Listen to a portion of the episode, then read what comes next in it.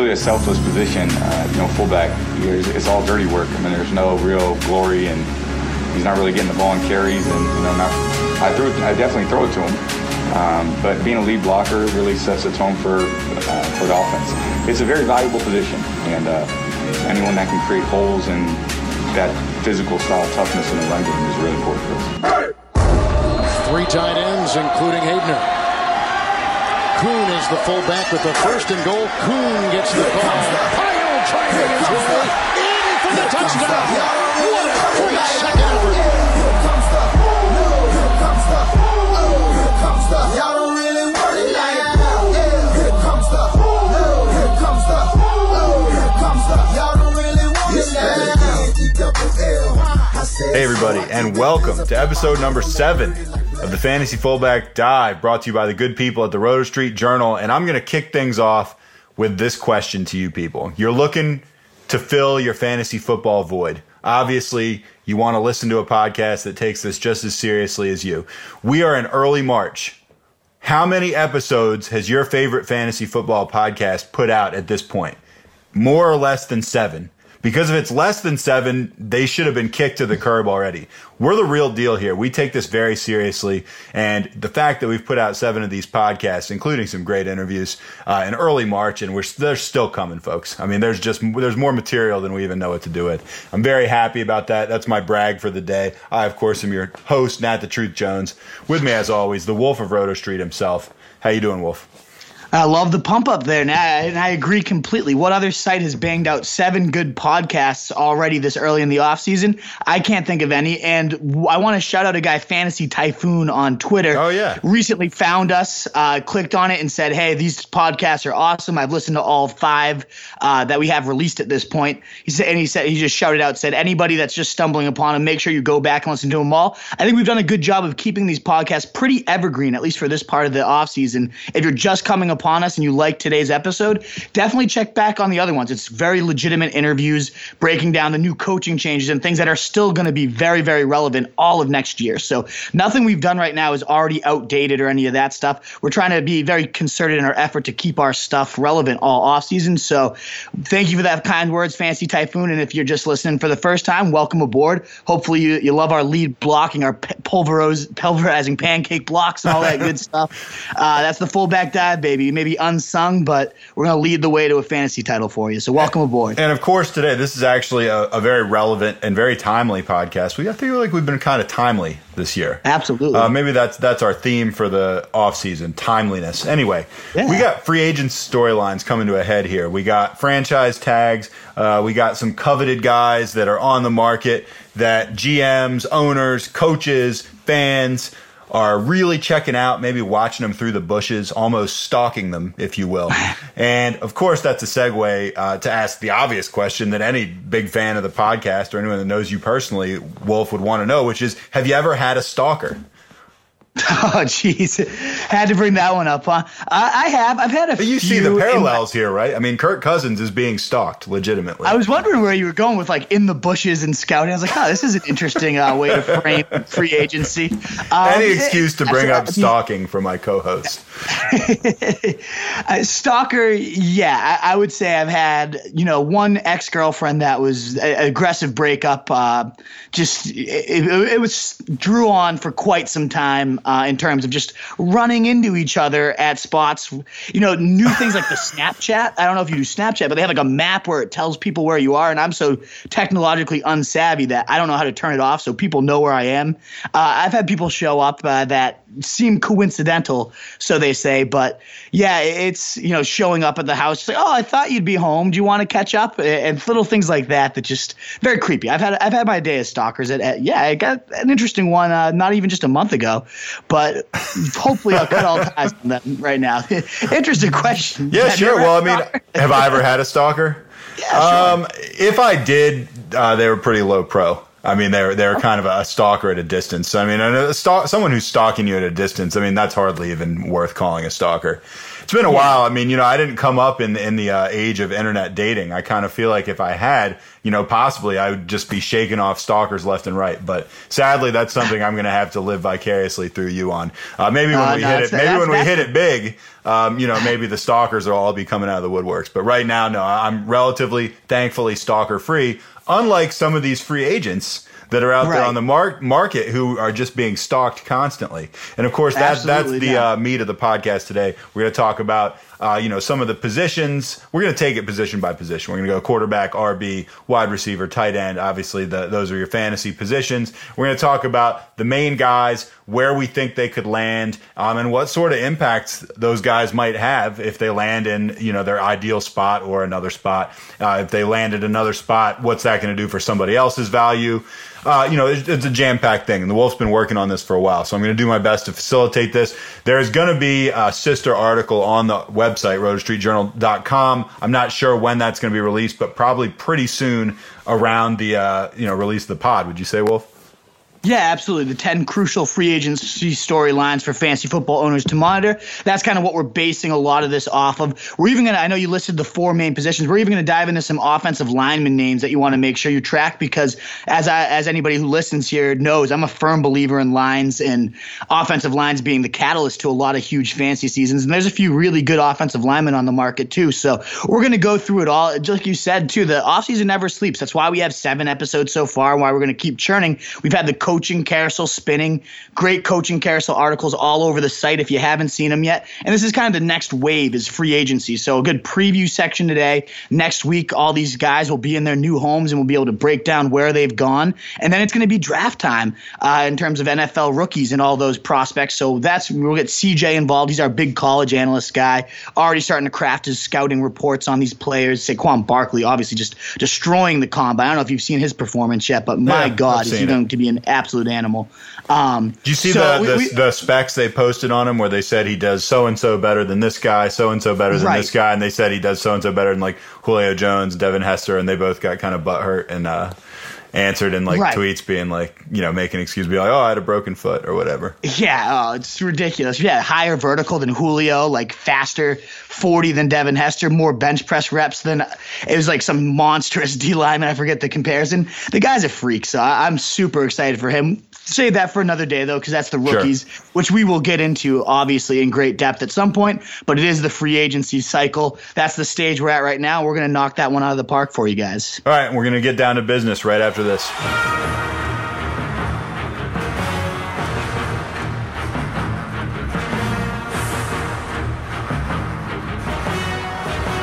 All right, we are back. We're going to start this thing from the top with quarterbacks, you know, as all good football discussions, you know, tend to begin.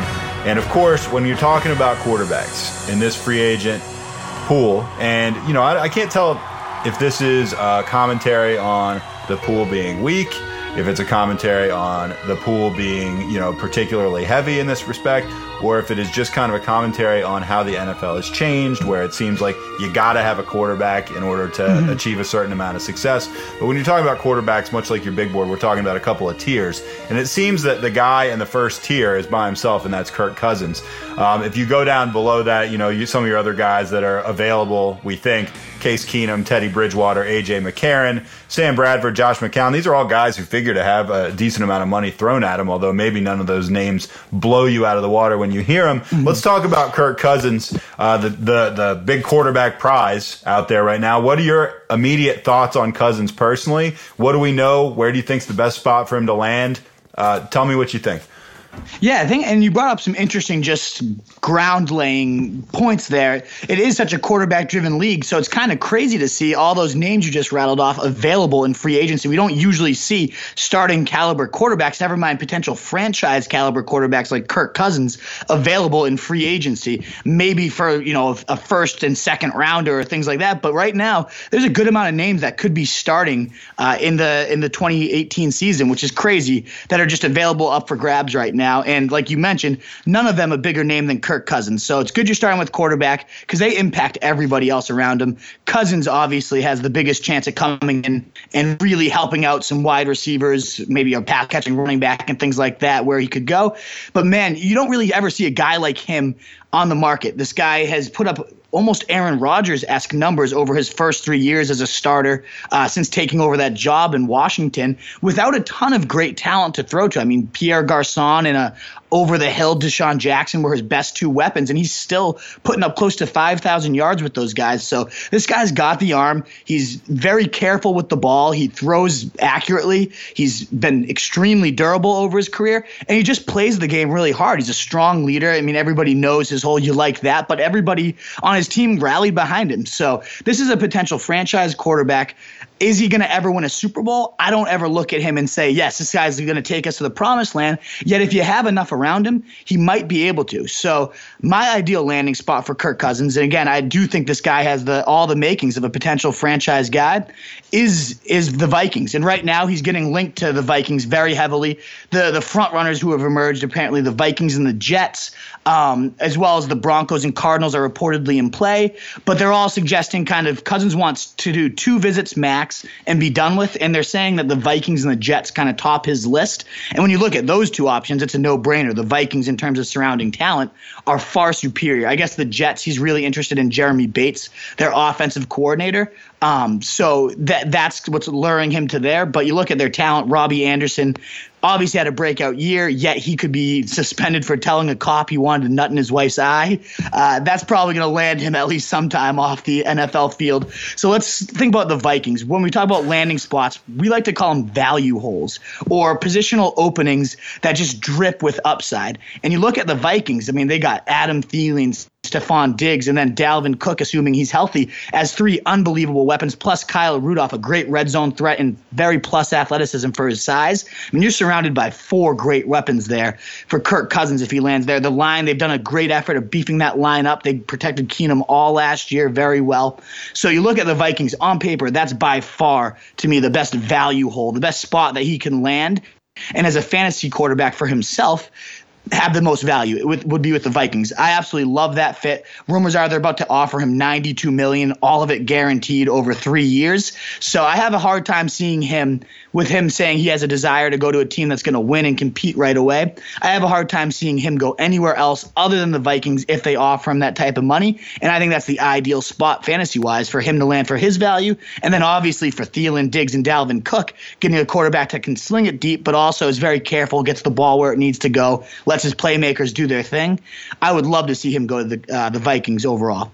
I think I agree with you. There is something that's just kind of making me, it's pulling me, it's thinking that he's going to end up on the Jets. He could. I mean, they have the most cap flexibility. The Jets have the ability to throw the most money at him. And like we said, he likes their offensive coordinator. So there is a very real chance he lands there. For his value and for the rest of the fantasy universe, I think it makes a lot more sense that he ends up in the Vikings. Oh, sure. And that's what I'm hoping for. No disagreement there. And keep in mind, Kirk, the Mall of America, right there, walking distance. Sound guy Nate, if you want to, drop in on him, give him a call. You're going to want to go to the Minneapolis area. The Jets, right, I think he'd be crazy to go to the Jets. Do we really think that he's going to turn the Jets around? No, I certainly don't. I mean, I think you can make him a 500 team just like you did with Washington. But I agree with you. Agree with your assessment completely. Let's talk about some other QBs. I was going to say some other potential prizes out there. I don't know how many of these guys I'd call prizes, but there's definitely a couple guys on this list that I think could really improve some teams. Case Keenum Absolutely. Probably being the guy at the top of that list right now. Teddy Bridgewater, a lot of injury concerns. AJ McCarron, his wife is super hot. I don't know what I think of him as a quarterback. I think he's okay. He's definitely better than average backup. Sam Bradford, sure. I mean, you won't get more than 3 games out of this guy. And Josh McCown, I think, is, 52 years old.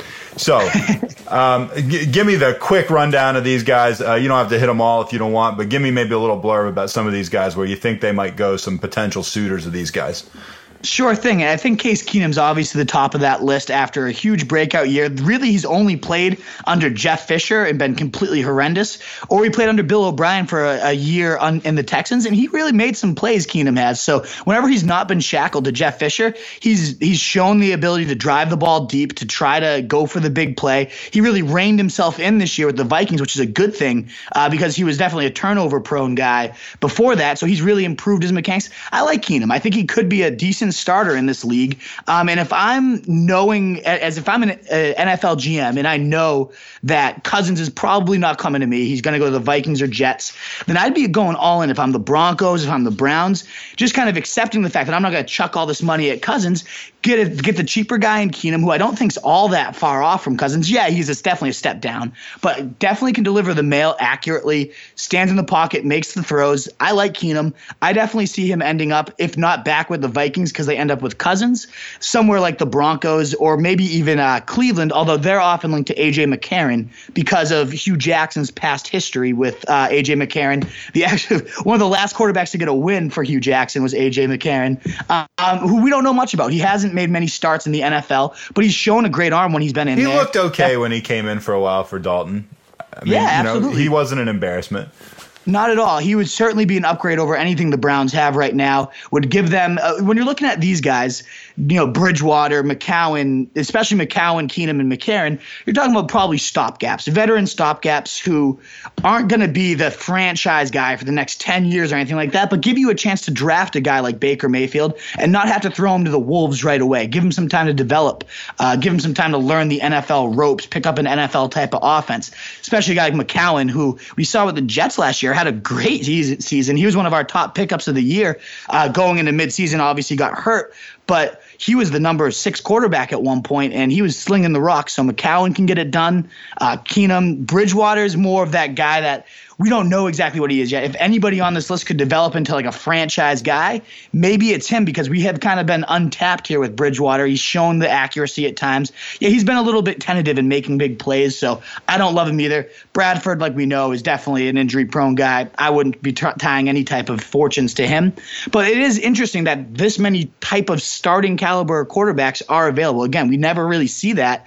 So it's going to be big for whatever teams they land on. It's definitely, in general, better for the fantasy auxiliary factors, the receivers and the running backs, to have that veteran stopgap versus a developing rookie. Sometimes, again, rookies come in and just crush it. Deshaun Watson last year obviously just lit up the place and lit up Hopkins and Fuller's value, but that's definitely the exception, not the rule. It's better for, you know, Josh Gordon next year to have Case Keenum, who can deliver the mail. We know he can deliver the mail, versus, you know, whatever undeveloped rookie, Darnold or someone like that. Give them time under a veteran. So it'll be interesting to see where all these guys land. The Vikings, again, my ideal spot. I'd say the Broncos would probably be the second best value hole in terms of the surrounding talent. You got Demaryius, Emmanuel Sanders, two great wideouts to chuck the rock to. The Browns, I really think, have a great line, good protection, give you time in the pocket. You got Josh Gordon, Corey Coleman, obviously a freak athlete, hasn't done much. We know our guy Zach Jackson on episode 5 is not a fan of Coleman at all. But David Njoku, a great athlete as well. So if they draft a guy like Saquon Barkley too, you're talking about a very stacked cast for the Browns that a quarterback could have some real appeal there, especially under a guy like Todd Haley, who loves chucking it. And then you got the Cardinals with David Johnson, Larry Fitz. You got two pretty sturdy weapons there that could help produce some value for quarterbacks, and both of those guys would really benefit from one of these. My prediction, Case Keenum's going to the Cardinals. They've already talked about how they really want a veteran guy to pair with a rookie, and they're going to be very aggressive to do so. So I bet Keenum goes to the Cardinals. I bet Cousins goes to the Vikings. I'm going to say McCarron ends up with the Browns, and then the Broncos end up with like a McCown and rookie type of combination. That's my prediction for those 4 value holes I laid out. A couple things. Quick correction: the Zach Jackson podcast, actually episode 6. I saw a picture of Larry Fitzgerald was with one of these guys recruiting them. Was it Kirk Cousins? It was one of the guys. It was Kirk Cousins. Yeah, and I mean, and you know, then that should mean something. But I have a very distinct memory of Larry Fitzgerald rolling out the red carpet the exact same way. Do you remember a quarterback he did this for a few years back? Really put himself out there. Really pressured the organization to sign him. He really put himself out there for Kevin Cobb a few years back. Was really like, oh, we got to have this guy. I remember this exact same picture. Didn't work out too well. And last but not least, the Wolf said, we don't really know what to expect from Teddy Bridgewater. That is true, we don't. But if you have ever seen that picture of Teddy Bridgewater wearing really tight pants when he's like in college or high school or something, you know one thing to expect from him. I knew exactly where that was going as soon as you started it. I couldn't help it. That's great. It is. Yeah, you know exactly. You're getting at least 8 inches, 8 soft inches somewhere down there. 8 inches soft, and we'll see about the injuries and stuff, but you know you're getting that. He's healthy as a horse. and hung like a horse in that respect. Me and CJ actually were having a little Slack conversation the other day. Is why don't they do little measurables down there at the combine? You know, hand size, height, weight, penis length. I would definitely be influenced as a GM if a certain person, like you're weighing the decision between two people. I have a friend who actually drafts his fantasy teams based on what he estimates people's dick sizes to be. And one year it got him Cam Newton, Calvin Johnson, and Dez Bryant, all three in their primes. He won the title. So, I mean. Yeah, those guys all are packing down there, I would say. And you say, well, why don't they measure those things? You don't know that they don't. Just because it's not out there. I mean, if you're one of these guys and you're like, you know, you got the tape measure and you're going up like their arms and legs, you could just kind of like let it drift a little bit just while you're in the general vicinity. Anyway, I digress. Let's talk running backs. By the way, great draft strategy. By the way, I have a friend who used to draft all criminals. I think I like this one at least as much. Let's talk running backs. There's actually really though. He's finished in first 3 years ago, and he's been in last place twice in a row. Well, so, I mean, if he had gotten Eric Decker this year, that would have really burned him. His estimator is definitely not working out right now. But, interesting strategy. Very volatile. Yeah, I'll never hate on a strategy like that. Running backs, you're going to get some names in this list that are actually significant fantasy guys, whereas your quarterback list, you got guys where you're like, yeah, maybe. I mean, there's some running backs here you would have been pretty happy to own last year. Carlos Hyde. It's an interesting list, and the reason the running backs are coming second is there's tons of openings this year at running back right now. So this is a very deep running back class in the draft as well, so free agency is not going to answer all questions at the running back position by any means, but there are some intriguing names here and tons of openings, and plus we've also seen the running back positions usually where a free agent or a rookie running back comes in and has the biggest impact because the position is just a little bit simpler than the receiving and the quarterbacking and all that. This is where people can really come in and make an instant impact, especially if they go to an upgraded line, upgraded system, and things like that. So it is going to be very intriguing to see where some of these names land. Well, like I said, we got Carlos Hyde, Dion Lewis, Rex Burkhead, your boy, Isaiah Crowell, Jerick McKinnon, speaking of guy with some combine numbers in his day, Doug Martin, who I think is done, Chris Ivory, Jeremy Hill. Actually, Ivory just got signed by the Bills. Well, there you go. Breaking news. LeGarrette Blount, who I'll bet ends up back with the Eagles, but we'll see. Alfred Morris, Jonathan Stewart, Orleans Darkwa, just to name a few, but that's like 10 guys. All right, give me what you got as far as these guys go. What do you think? That's a lot of dudes. You don't have to name them all, but tell me some of your info. Yeah, so Carlos Hyde, and this one goes out to FF Dynasty 260. They commented on a Twitter thread saying, we're very curious about Carlos Hyde. Where do you see him going? And a lot of other people are commenting on the receivers, which we're going to get to next. Beer Fueled Fantasy also wants to know about Hyde. This is this is a guy that people are knocking down the doors about. Yeah, absolutely. And for good reason. I mean, he showed off his versatility this year, which I did not believe he possessed, with 59 catches. His career high before that was 27. So he really showed that he can catch the ball, complete back, a guy that's very capable of handling over 300 touches. And I know there's a big injury-prone label thrown around him, but over his last two seasons, he's played 29 to 32 games. And yes, there's been some inconsistent stretches for those games, but there's been also some very, very dominant performances where he'll rack up 200 total yards and look like an absolute monster. He's proven he can run in a power scheme. Last year, transitioned to a zone blocking scheme and still performed very, very well. So Carlos Hyde brings a lot to the table. I'm a big fan of him. He's a powerful guy, but he still has good wiggle. He trimmed down last year, which I think really helped him in that receiving game, getting open in space, running those routes. So I'm a big fan of Carlos Hyde. I think he can bring a lot to the table for any team as a featured back, featured workhorse. And when you look at the rest of this list, especially when you combine it with the draft class, I'm not so sure that anyone else on this list is going to go and land a workhorse role. But Carlos Hyde can step in and be a team's, main back. Potential value holes in terms of him, I would love to see him to go somewhere like the Bucs. They could use a good power runner now that they've released Doug Martin. Explosive overall offense. I know last year they definitely underwhelmed and was the reason that a lot of people who followed us ended up – the Bucs were a real piece of shit team, to be honest. But I still think the pieces are there and they could all click with a couple line additions. So you had Carlos Hyde, you draft for the line. I could see a lot of value coming out of there. But my favorite place to see someone go – and I actually hope it's not Hyde here. I hope it's like Saquon or a more exciting rookie – would be the Giants. Pat Shurmur, that's my number one value hole for running backs, is the New York Giants. He's a historic historic workhorse breeder. RB1s have handled 83.9% of his rush attempts. It's 308 on average per season. 63.9% of his running back targets have gone to the RB1, 67 targets on average. 6 out of 9 seasons, he's just thoroughly ridden a workhorse. You got Steven Jackson's history. You got LaShawn McCoy with the Eagles. Trent friggin' Richardson had over 1,300 yards, 12 TDs, and 51 receptions. Trent fucking Richardson, who's done nothing since then. So, I mean, Shermer really squeezes the most out of his backs. I'd love to see a workhorse go there. I hope it's none of these free agents. I hope it's Saquon or someone more exciting. But hell, if Hyde goes there, he'd be an RB1 next year. So that's one of my favorite spots, as well as San Fran, where Hyde might be departing.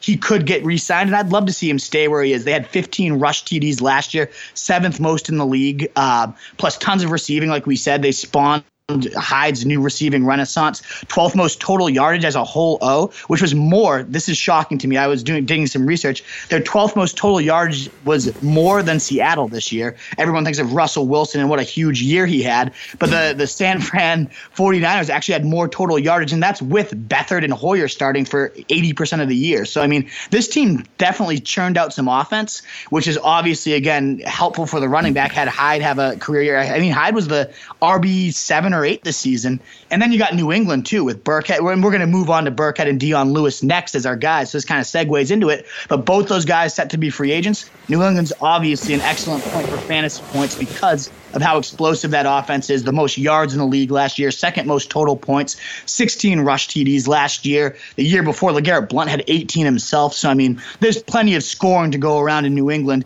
If somebody lands there as the featured guy, they're going to be an RB1 as well. So those are some of my favorite spots, the Giants, San Fran, New England, and Tampa Bay, for a workhorse to land, along with Cleveland, my last one, too, because Todd Haley, his historic one. I know you just ran through value holes and not names, but I think when we discuss them, it's important to kind of talk about our ideal landing spots for any of these guys that we're going to discuss further. I mean, I feel like the value holes, in as far as a list of these guys, is actually more significant than the names. We know the names. I mean, none of these guys are unknown commodities. We've seen them all play a bunch of times. You don't need to tell me what Jeremy Hill's strengths and weaknesses are. I know he can't run, and he can score from like the two. The value holes are way more important to me. It's, by the way, also, you saying Trent Richardson hasn't done anything since that year. I mean, I suppose you don't follow the CFL very closely, because I'd say he's a average to slightly below average running back in the CFL. And you know, so, I bite your tongue on that one, please. I didn't mean to insult you, Mr. Richardson. Please don't bring your hate towards us. I apologize. Yeah, seriously. Don't bring any. We don't want whatever you're selling, Trent. Any other guys on this list you want to touch on before we move on to wide receivers for any other reason? I think we could talk about any of them. I'm trying to look at the list of people that they want us to discuss. We had Hyde. Dion Lewis got mentioned a few times on Twitter. Again, Beer Fueled Fantasy, very interested in the running back picture, asking us to talk about Dion Lewis and Jerick McKinnon.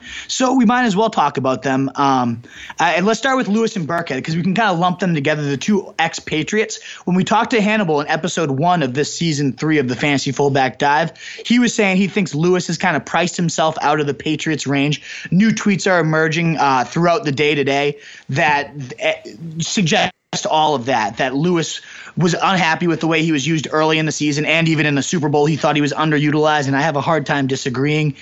He's a great talent. I mean, a lot of broadcasters, when he was running, were like, this is like a mini Le'Veon Bell, because he does pause behind the line and then kind of get patient and wait for it to develop, and then he shoots up even faster than Le'Veon Bell, just bursts like he's out of a cannon once he sees it develop. Very underrated power up the tackles. I think Dion Lewis has one of the highest broken tackle rates for such a little guy, because he's low to the ground. He gets behind his blockers really well. And then obviously in space, the guy's extremely explosive and dangerous, but he's not just a space guy for people that call him just a little auxiliary back. That's not the case at all. Sure, he has his durability concerns. That's going to definitely cause some teams some caution in terms of featuring him, making him a complete workhorse. But he's linked right now to the Lions a lot because, again, they have their Patriots connections there with Bob Quinn. Now, obviously, Matt Patricia there as the head coach. They're saying Dion Lewis has a real shot to land there. And while I didn't list the Lions as any of my top value holes, they've been completely struggling on the ground over the last few years. It's been horrendous. It's been disgusting. They've been at the bottom of the league. They were last place in rushing and touchdowns. I think even the year before they were too. Obviously, Abdullah stinks, the GM at the combine. Yeah, you love to blow smoke up Abdullah's ass every year. That was like sick. 2-3 years ago. I'll never forget it. I am not a fan of Abdul. I haven't been for 2 years. But Lewis there, he'd be a good fit because he wouldn't be so much of a workhorse because that's a pass-first offense. Jim Bomb Cooter, though, does a great job breaking his guys into space, getting him up the guy. I would love to see Lewis there, even if the Lions aren't my number one workhorse type of value hole. I think Lewis would be a great fit, as would Burkhead. But as Hannibal said, he thinks Burkhead's going to reemerge in New England. Lewis is going to price himself out of our range, but he could see Burkhead returning, which, again, he'd be an RB1. He was an RB1 even with Lewis there when he was healthy. Touchdown machine, guys powerful, can catch the ball. I think Burkhead would be an awesome fit, and if Lewis is removed from the equation and then you got Burkhead kind of with a featured role, you already know how much I love Rexy. He would be a first-round type of guy. Not first-round, but like really potential RB1 in my eyes if he's the lone guy in New England. We got to talk about McKinnon because he was asked for. A lot of people are linking McKinnon to the Giants because his history with Shermer coming from Minnesota. I wouldn't like that fit, to be honest, because Shermer, again, loves his workhorse backs. McKinnon, yes, did a great job after Dalvin Cook went down, but he would have been an insignificant factor all year if Cook had remained healthy. And I think they're going to be looking for a guy in the draft, again, Saquon Barkley, praying for him to go there because he would be an absolute steal. He'd be a top 7 pick in my eyes if Saquon lands there. McKinnon, I don't think he'd have a real role there with the Giants, so I'm not hoping he goes there. I'd rather see him land to a team knowing he says he wants a featured role, he wants all that. He's not going to get that. I can't imagine McKinnon would get that type of work. I know he's a combine freak, and he did look extremely explosive all year, but he's best as a receiving back. I'd love to see him land somewhere where he's very clearly defined as their third down guy and gets peppered with touches. I mean, he'd be perfect for the Saints, but obviously they have Kamara and Ingram, so he's not going to go there. But that type of role, that Kamara, like heavy, rushing totals, but mostly as a receiver, I'd love to see a team craft a Kamara type of role for McKinnon. I'm not sure where that might be, though. Yeah, I mean, my first thought when you said that was the Patriots. But, right. Oh, yeah. But they're open. Right. I mean, maybe one of those guys leaves. Maybe McKinnon comes in. I hope he doesn't go there because I think he's a great talent, and I'd hate to see the Patriots get loaded up with anything. With that said, Burkhead is real good. Lewis is really good. Odds are maybe they'll hang on to one of them. We'll see what happens. What about your boy Isaiah Crowell? I know you were loving him going into last year. Do you think he's got anything? And if so, where might you like him go? I loved Isaiah Crowell. I gave a lot of lip service to loving him, but then when the time came for me to actually take him in any leagues, I pulled back on everyone. I never actually pulled the trigger. It's one of those things where you're trying to get a girl's number and then you finally get it, and then you just can't bring yourself to call her, and it's like there's some reason, there's something holding you back, and that tells you that like you didn't really mean it. And so, I admit it. I'm even on this podcast talking about how I really liked him this year, but I never took him, and I had a chance to take him in every league I was in. So, I don't really think I liked him as much as I acted like. That's a funny discussion point, though, because there's definitely guys like that every year, and people will be like, oh, you were talking this guy up all offseason. I'm like, yeah, but I actually don't own him anywhere. I wonder why. And I could have. Yeah, exactly. You had the opportunity to, but you just always went with Kareem Hunt or somebody else instead. Sure, somebody good. Yeah, exactly. I don't know where he's going to end up. I think he's going to end up – I mean, a lot of these guys on the list, these guys are going to end up as backups probably. And, if somebody gets hurt, you could see him maybe coming and becoming a featured back and doing a great job. But, right now with what I've seen out of Crowell, sure, I've seen flashes of talent. I've seen some explosiveness. I'm not going to, mortgage the farm to get this guy. Right. You look at Crow, he's similar to like Blunt, Morris, Jay Stu, Darkwa. I don't see him much higher, even Doug Martin at this point. I'm not interested in Doug Martin, but I don't think he's the same as those guys. I think with somebody like Blunt, it's a much more proven commodity. Like, what you're getting. I think he's like a blue chipper, like we've talked about. And it's like, I think he's going to get X number of carries. And the guy can score. And Crowell is much more of an X factor to me. With Blunt, he doesn't have a massive ceiling. I know we saw him score 1,000,000 touchdowns with the Patriots one time. But, I would say, obviously that was beyond anybody's wildest belief. You can't anticipate that no matter who he's playing for. Someone like Crowell, you could just see him just like his floor is much, much lower than somebody like Blunt's, in my opinion. Yeah, but the ceiling is a bit higher. Those guys, the reason I lumped them all together was I look at any of those names in this rookie running back class, there's like maybe 10 guys that excite me more than any one of those last free agents that I listed. So, you know, you look at Hyde, Lewis, Burkhead, McKinnon. Those are the guys I could see having an exciting, like tantalizing role. Even, but then you look at like Darkwa, who's run well. But if you have like Nick Chubb or Darius Juice, all these rookie runners that are so exciting, to me, this free agent running back class, there's going to be very few impacts outside of Hyde, Lewis, Burkhead, McKinnon. Maybe one of these guys lands in the absolute perfect spot and the rookie's not drafted. I just think there's so much talent in this draft class that most of those guys aren't going to matter. I agree. Let's move on to wide receivers. We got a few questions on Twitter about those guys. Allen Robinson, I would say, is the head of the class, although we've got Jarvis Landry also in there, which, you know, I think he lead the NFL in receptions last year, even though they were all like 4-yard catches? Historically, I think he's got like the most catches of any receiver in their first, you know, exactly. Sammy Watkins, who the Wolf and I would cut it there. Like that's kind of a tier, right? Yeah, you know, definitely. We have a conveniently located semicolon that comes right after Watkins. There you go. You caught on. Yeah, there you go. Yeah. Sammy Watkins, who the Wolf and I were both way out on last year, and the Wolf correctly predicted that Cooper Kupp would outperform him. He was right. Then we got Terrell Pryor. Speaking of guys that people were so hyped about that I never believed in, you know, man, he did not do anything. Paulson told us that. Remember, we interviewed the Washington guy, and he even said, I don't know. Exactly. Yeah, we cooled on Pryor by the end of the season. Yeah. By the time the season was rolling around, I remember I even made a prediction that Pryor was going to be a bust, but I forget who else I went in on instead of him. Probably Crowder, because that's what our guy Paulson told us to, which didn't turn out great either, but certainly better than Pryor. Yeah, sure. Everybody turned out better than Pryor. Guy had like 9 catches or something. I don't know. Anyway, Pryor, Cameron Meredith, Dante Moncrief, and that's like maybe another tier. We're not going to talk too much about these guys, but I'm just going to put their names out there. Marquise Lee, Paul Richardson, Mike Wallace, Tyrell Williams. Oh, man, I spent a lot of waiver money on him. John Brown, who Mitchell Renz declared the next Antonio Brown last year. Zing. That was Jordan Matthews. It was John Brown versus Tyreek Hill, if I remember the debate correctly. And Mitch nailed a lot of things. Can't wait to have him back on. I'm picking choosing a little bit. I'm picking probably Mitch's worst pick of the entire year. The guy can friend eat wings. Friend of the pod, Mitchell Renz, no doubt. Jordan Matthews, Taylor Gabriel, Danny Amendola, those guys are all out there. But let's talk about Allen Robinson, Jarvis Landry, Sammy Watkins, and then if there's anybody else, maybe we'll give some a little bit of lip service to them. Let's talk about Allen Robinson. Yeah, we got like Dean Williams coming in asking about A-Rob, CPM Juice, asking about CPGM Juice, asking about Watkins, and FFD Dynasty wanted to know about Watkins as well and A-Rob as well. So those are some popular names. We're getting a lot of requests for those guys, so it's good we're going to take our time with the big names. The rest of them are just pure speculation anyway. Just real quick, Wolf, we love getting these questions. Where can people send them to in general? Because we'd love to get you guys' input on every episode. What's the social media account they should be shooting these at?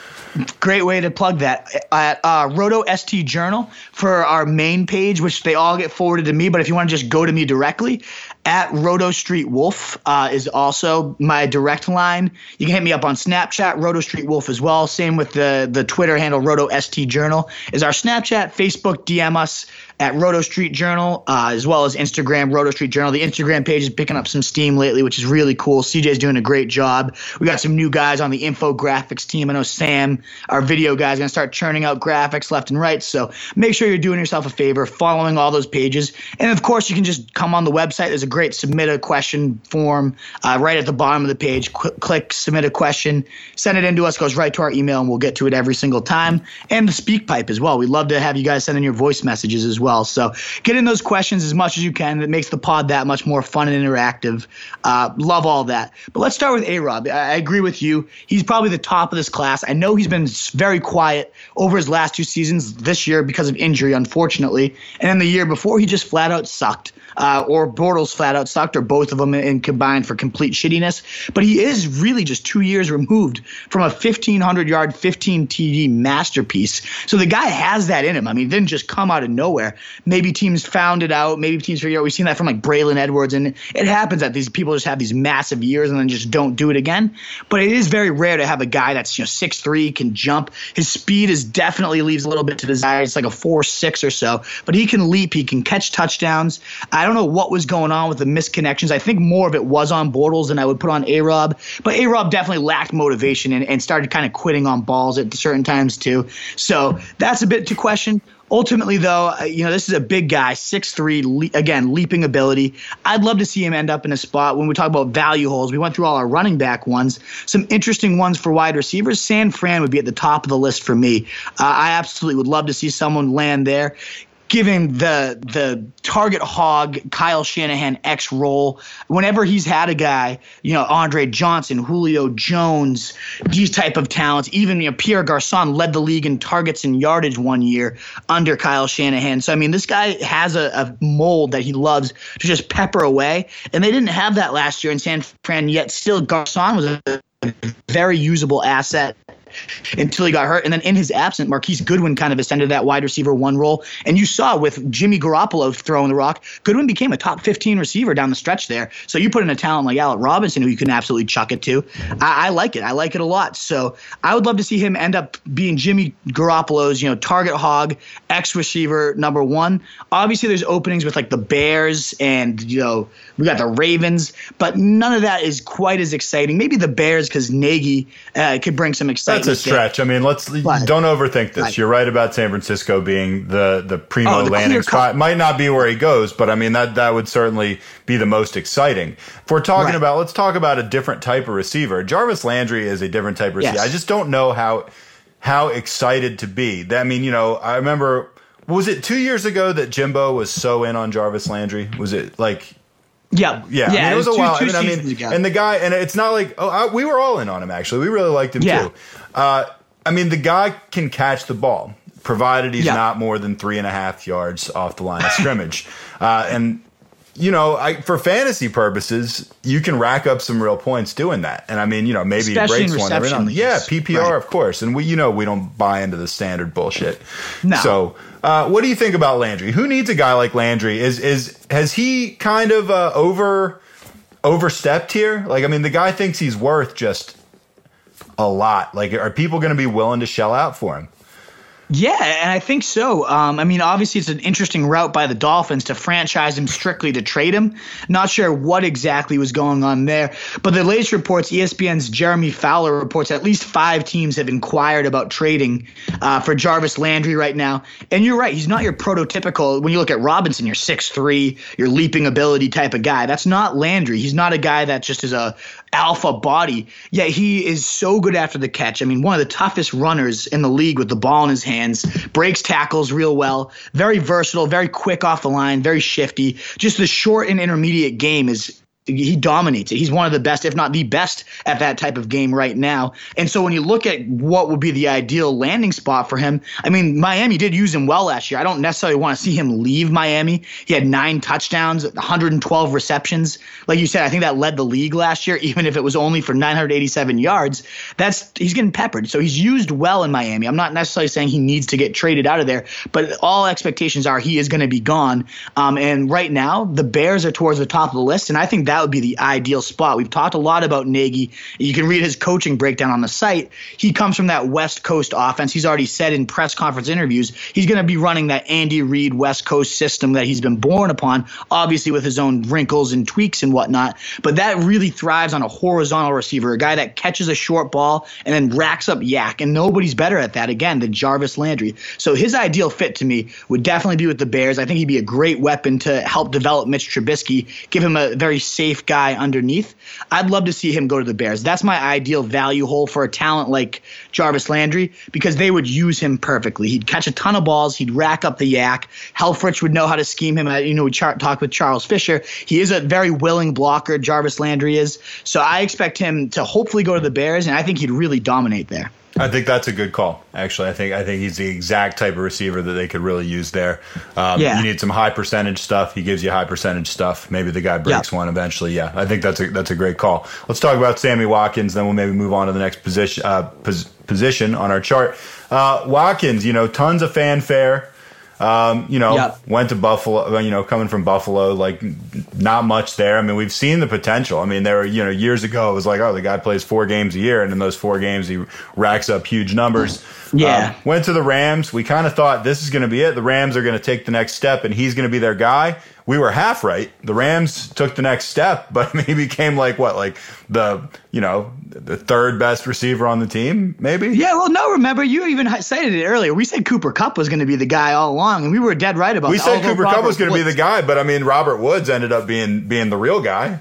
Yeah, for the games he played. Kupp had higher-end stats by the end of the year because he played more games. But, yeah, if Robert Woods stayed healthy all year, he was having a beastly season. Sure. We were never that in on Watkins last year, but I have been in on him in the past. He's flashed, like you said, over for those 4 games that he's healthy with the Bills. He'll have, 1,000 yards in 6 games, and then suddenly he's on pace for 2,000 going into the next year, and you talk yourself up that this guy's got elite speed, and he's dangerous after the catch, and he makes these leaping grabs. And all that's true. He's flashed all of it, even this year in his down year with the Rams. He made a lot of plays in the red zone. They really schemed him up well on quick slants and jump balls in the red zone. So he flashed this red zone repertoire, which was interesting, but he was definitely not an alpha target hog wide receiver one by any means, which is, again, what we said after he left the Bills. We were high on him with the Bills being that target hog, and he wasn't. So we definitely dropped him on the big board. So this year, where could he end up? Where would be the ideal spot for him? I look at a place like the Panthers. They have an absolute gaping, if I talk about wide receiver value holes, San Fran was my favorite, but I think Robinson fits that mold perfectly. Number 2 on my list was the Bears, because I think Landry fits them perfectly. And number 3 on my list, I think Watkins fits exactly what the Panthers would be looking for, with Norv Turner and another breakdown on the site. Coaching carousels, check them out on the website. Keep pumping it, but we put a ton of work into those. You look at Norv Turner's history. Guys like Vincent Jackson, Malcolm Floyd, even all these big-bodied guys. He's all about a big-bodied guy that can fly down the field. It's a vertical scheme. He loves the one-on-one balls. He loves letting his quarterback just sling it deep. I think Watkins and Cam Newton would do some serious damage together. When you combine those wheels, the willingness to just chuck it from Newton, the willingness for the play caller to just let him chuck it. Obviously there'll be some turnovers, there'll be some growing pains, but I could see Watkins really performing well. And if not him, you could get the poor man version of him. Like Pryor can fly. Mike Wallace still has the deep speed. John Brown, Tyrell Williams, your guy, your free agency budget guy, Taylor Gabriel. Even. I just would like to point out, I spent all that money on Tyrell Williams. I won that league. So, hey, there you go. So, obviously there wasn't the most sound strategy, but it not crippled me the way that some people said it would. But yeah. I'm sorry, I had to get in that self-promotion there. Yeah, there's guys with deep speed. I mean, there's some Jordan Matthews. He actually thinks he's going to get a bunch on the free agent market. I'm not so sure. No. We'll see what happens. But he's not much of a speedster. I mean, I'm talking he's a slot guy. He's a possession guy. Yeah. Exactly. We're talking Norv Turner, deep ball, loves to just chuck it. He's got plenty of weapons at his disposal this offseason, so it'll be intriguing to see who lands there. But Watkins, to me, would be the prototypical, top talent that could end there.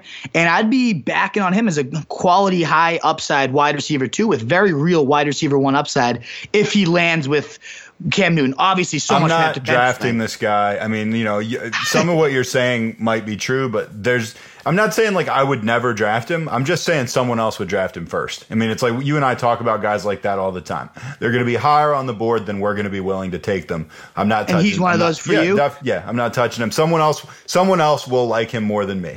Because someone else has always liked him more than me every year I've ever played fantasy football, and it's not like my opinion of him is going up every year.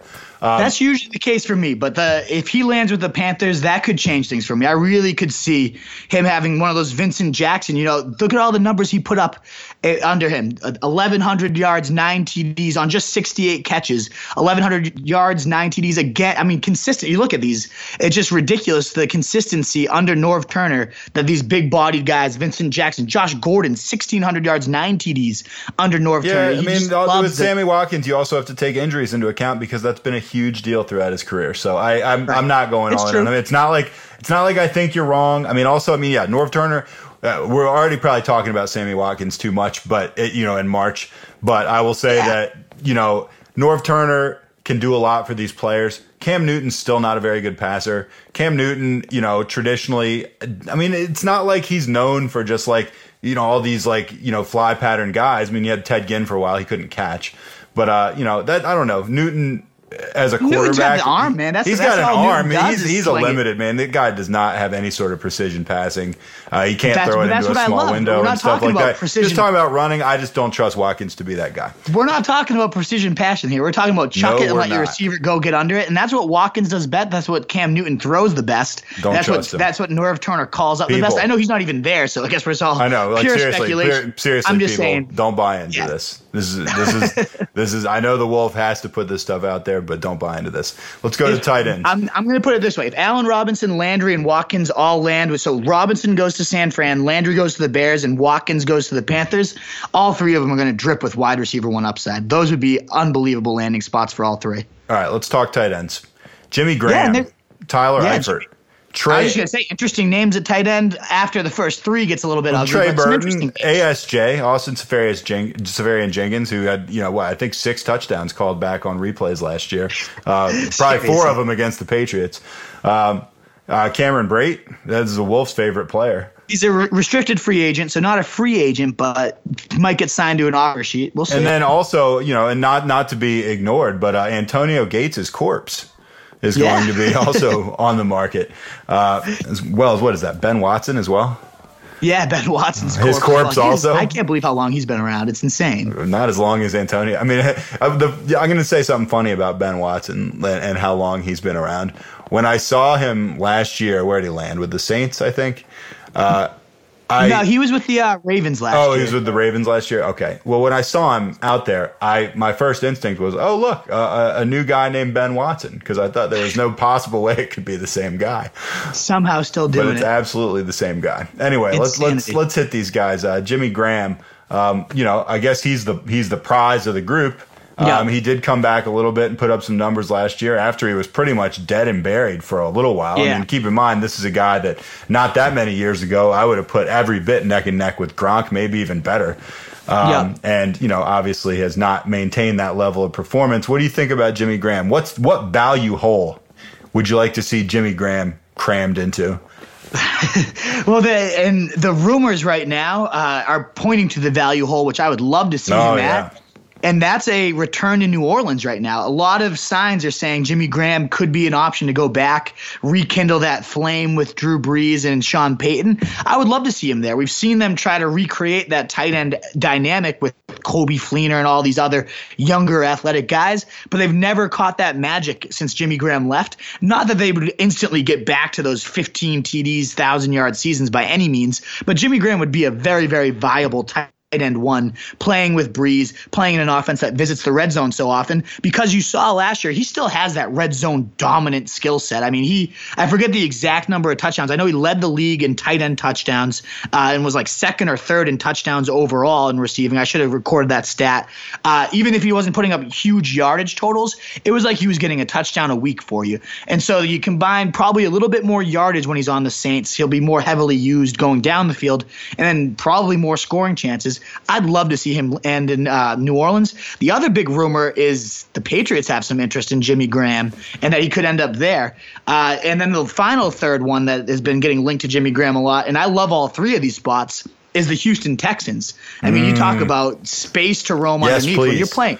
Imagine that for Deshaun Watson when if you had, Will Fuller. We talked about the most attractive pig roast and being Watson and Hopkins. Now, what if you had Watson, Hopkins, and Graham, and they all caught a touchdown in a game? What would you call that? Oh, my God. That's just the gangbang, right? Like, that's just taking it from all angles. What hole do you want to fill? Jimmy, Watson takes the mouth and Hopkins takes the back. And then Jimmy Graham, you just take wherever you can fit it, right? Like, that's fucked up. I was looking for a grill analogy, Wolf. But, yes, that also works. I mean, that would be pretty awesome. I hope he goes to Houston.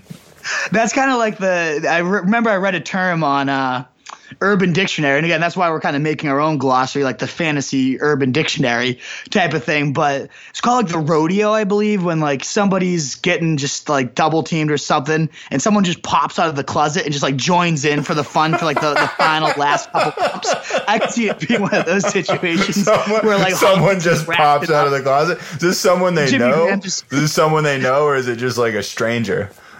Doesn't matter. You know, you can choose. They can pop out. It could be a stranger. It could be someone you know. That's kind of your own choice of the thrill. But I could see that being like the Jimmy Graham could be the designated closet guy, right? And you know, all like your orgies and menage a trois and etc. Right. Okay, you've gotten walloped by Watson. You've gotten walloped by Hopkins. They've just been pig roasting you all afternoon, and you think it's over. But you think it's probably done at least. 2 touchdowns at the end of the game in garbage time that don't matter, and you're like, why the hell did Jimmy Graham have to pop out of the closet and just pound 2 into my face? Like, come on. So, I mean, the Texans would be that type of yelling as he's leaving the room. Real classy, Jimmy. Yeah. You want me to come back, boy? You're wiping your face off. Yeah. Anyway. But, yeah, Jimmy Graham, I mean, the 3 spots. I don't know how we're going to top this with the rest of these loser tight ends. But no, I know. I don't think we could even bother trying. But I think those 3 spots, obviously New England drips in upside. They have Gronk. I hope they have Gronk. Who knows these days what the hell's going on there? I imagine he's back, though. But that would be a very dangerous tandem, obviously, Jimmy Graham and Gronk. I mean, how do you defend that in the red zone? One of them's getting single covered, so they're going to get the touchdown every single time. I think Graham would be obviously great there. But the Saints, I think, have the most, you know, in terms of target share that's open, because obviously he's contending with 2 really good receivers in Houston, whereas it'd be kind of him, Michael Thomas, and then the running back show there in New Orleans, though. So it's not like they've had tons of targets available. I just want to see him go to an offense that's explosive, moving it down the field and giving this guy the red zone chances to dominate, because that's where he's at his most dangerous. And I could see him racking up 12 to 15 touches again in any of those 3 spots. And rumors are he's not going to stay in Seattle. They're not going to be making a huge effort to re-sign him, which I don't get why. They don't have much else to throw to. They're very strapped for cash, though. So it's likely that Jimmy Graham's gone, and hopefully he lands in one of those 3 situations. All right, Tyler Eifert, Trey Burton, maybe ASJ, anything special to say about those guys? ASJ flashed a lot of athleticism, a lot of size, but Trey Burton's the most intriguing one as kind of like that backup tight end who's playing behind Ertz, an elite talent. But when he got his chances to start last year, if Ertz missed time, Burton looked dominant at certain stretches. He's very athletic, good pass catcher. I could see a team that wants to feature him. He's really obviously going landing spot dependent, as are any of these guys. But I am very intrigued by Burton. I could see him getting the most money out of all these guys, to be honest, just because of that unknown factor. What could this guy do in a featured role? He's flashed that he could really carry a tight end role, wide receiver one type of role with the Eagles last year. I could see him taking that dominance to another team and being a tight end one in fantasy. So I am very intrigued by Burton. Obviously, Eifert, too. He's been all 3 of those names. They don't seem that sexy, but they've all flashed some huge dominance at certain stretches. Health is obviously the biggest factor with Eifert. I mean, he's kind of on my Jordan Reed, like Tyler Eifert. You just don't really touch him unless it's like the 11th, 12th round, and you're like, all right, whatever. Let's see if I can get 10 touchdowns and this guy actually stays healthy. But he does come with that upside. So, you know what? Depends where he goes. I could see Eifert, and the Bengals are said they're going to move on from him. I could see Eifert emerging somewhere as a true factor. Again, like the Jimmy Graham effect, if it's an offense that's often in the red zone, that's where he does his damage too. All right, we're running extremely short on time, but I know you wanted to mention 3 O-linemen, which is not something we usually do here at the Fantasy Fullback Dive. So I'm assuming you have a good reason for mentioning those. So we got Andrew Norwell, Nate Solder, and Justin Pugh, why even bring those guys up? Obviously, you can't start O-linemen in fantasy, right? And I think obviously you don't start them, but the way they can facilitate the production for other people, running backs, the lanes being paved, quarterbacks having that protection, receivers having that protection, so they have time to develop their routes and get downfield and get open. All of those things are crucial. Norwell is the clear prize jewel of this class. He's a guard, so his protection isn't as crucial as, say, like a blindside left tackle, yet he was the only lineman, according to PFF, that didn't give up a single sack or even a quarterback hit all season last year. Only allowed 13 hurries, with the second best figure of a guard last year. Pretty good as a run blocker as well. 83.4 run blocking grade was 8th best among guards. And that's not even his career high. It was 84.1 the year before and 87.6 in run blocking in 2015. So, I mean, this guy is dominant in all facets of the game. A great interior lineman, which is rare to come by these days. The truly elite ones like David DeCastro and these guards, they make a huge difference. And Norwell, the Panthers are stacked for cash. They did not franchise the guy. So he's going to be on another team next year. So I'm very intrigued to see where Norwell lands. Solder more so. in terms of left tackle. He's really the only left tackle that's out there this year. Obviously, I don't want to see him leave the Patriots. He's been the definition of solid. He's creating 70 or more every single season of his career. Definitely getting lower grades as his career is dwindled down. Yet he's still been, a great left tackle, protecting Brady's blind side over all these years. Plus, he's a great run blocker, 83.2 run blocking grade last year. He's only 29 years old, so it's not like he's sliding that fast. He did slip, a career-high 51 total pressures last year, 7 in the game against the Chargers. So, there's flashes of him going on the downslope. But, man, left tackles like him don't come available this often. He could really make a difference for a guy like Andrew Luck if he goes to the Colts or something of that nature. It's these teams that struggle with protection and run blocking. Pugh's more of a versatile guy. He's played guard. He's played tackle. He's kind of been all over the place. He's best as a guard. I'm hoping a team signs him as a guard. That's where he's gotten his highest PFF grades and where he's just looked the most dominant. But he just provides a lot of versatility. Injuries are the really only concern with him. When he's been on the field, he's been an impact starter. He's graded in the 80s over 2015 and 2016. And if it wasn't for a back injury, he probably would have had 3 straight years of it. But last year, his play did definitely take a hit due to an early back injury that he ended up missing a ton of time for. But he's definitely an impact starter when healthy, especially on the interior of the line. I'm very intrigued to see where all 3 of those guys go, because it's going to impact, how we grade out talents. Surrounding talent is part of our fantasy rubric to grade out these players. Lines factor into that immensely, and these are 3 guys that could really boost a surrounding talent score for any running back, receiver, or quarterback. You made your point. Fair enough. That was impressive, dude. We just went 52 minutes straight on these free agents. And, man, that was an action-packed, information-packed. Well done. I facilitate, but man, most of the information's coming from the Wolf. He's been digging deep to get this stuff, so good job, man. Put you on the spot again and again, and you never once kind of faltered. Never once kind of were like, I don't remember what I said about that. You must be eating and breathing and drinking and smoking football these days. Definitely smoking it. That's for damn sure. Yeah. But yeah, it's all I know, man. It's all I can do. I love it. It's socially crippling at times, but it's my oxygen. This is what gets me through the day. I love it. That's so great. That was really good stuff. I enjoyed it. I hope you guys out there enjoyed it too, because it's tough to get praise from the truth, man. That's got to be some genuine praise. I don't really get much of that from you.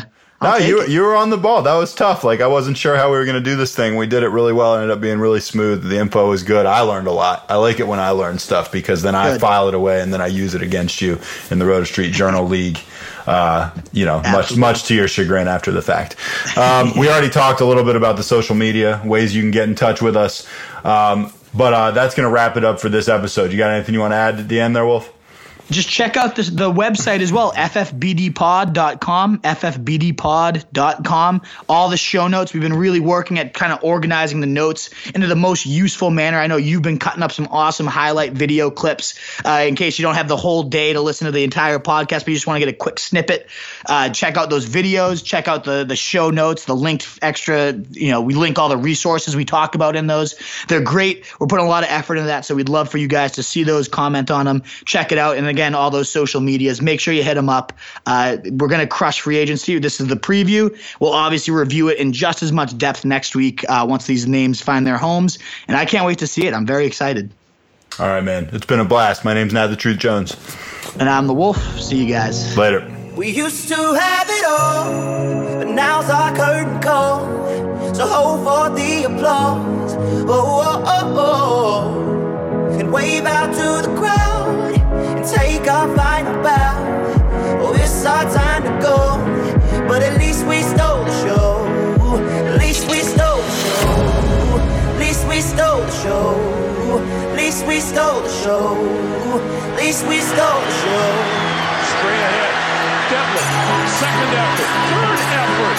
Touchdown.